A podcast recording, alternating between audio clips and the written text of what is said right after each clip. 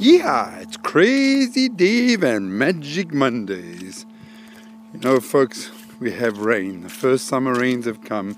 What a wonderful experience. I listen to some people complaining. They complain about the sun, they complain about the rain. That's all they look for is the bad things in life. But the rain is a blessing. Rain is beautiful. The rain re energizes us. And thanks to the rain, we get food. Farmers always giving us good food.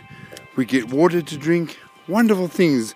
Wonderful. Thank you guys. Yeah, it's rain. Anyway, I'm out in the bush now. I'm a guide in Kruger and I love it. And the first rains have come and it's also brought new life. The grass is turning green and that just reminds me of life. We are like trees, individual trees. And I read the story about the mustard seed. And I, I really like the story. It's a mustard seed that grows up to be a massive big tree, but it's a small shrub, and over time it grows into a massive tree and it gives nests and shelter to birds and people. And that's all the mustard seed knows what to do is to grow up and be a tree. And that's what I'm asking us to do now.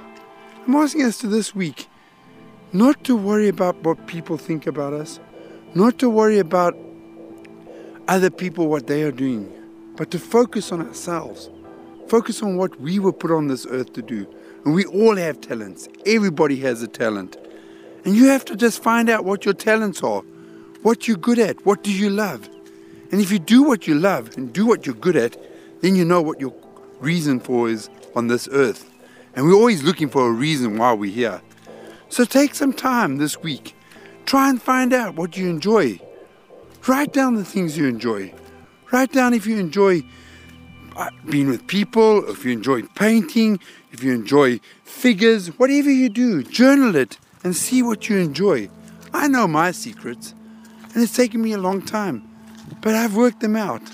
And I want to be like that mustard tree, have my purpose in life.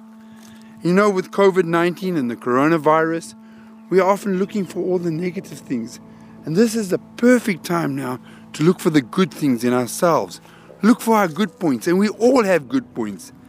And we don't have to listen to those naysayers, those negative people. We surround ourselves with people that believe in us. But first of all, we have to believe in ourselves.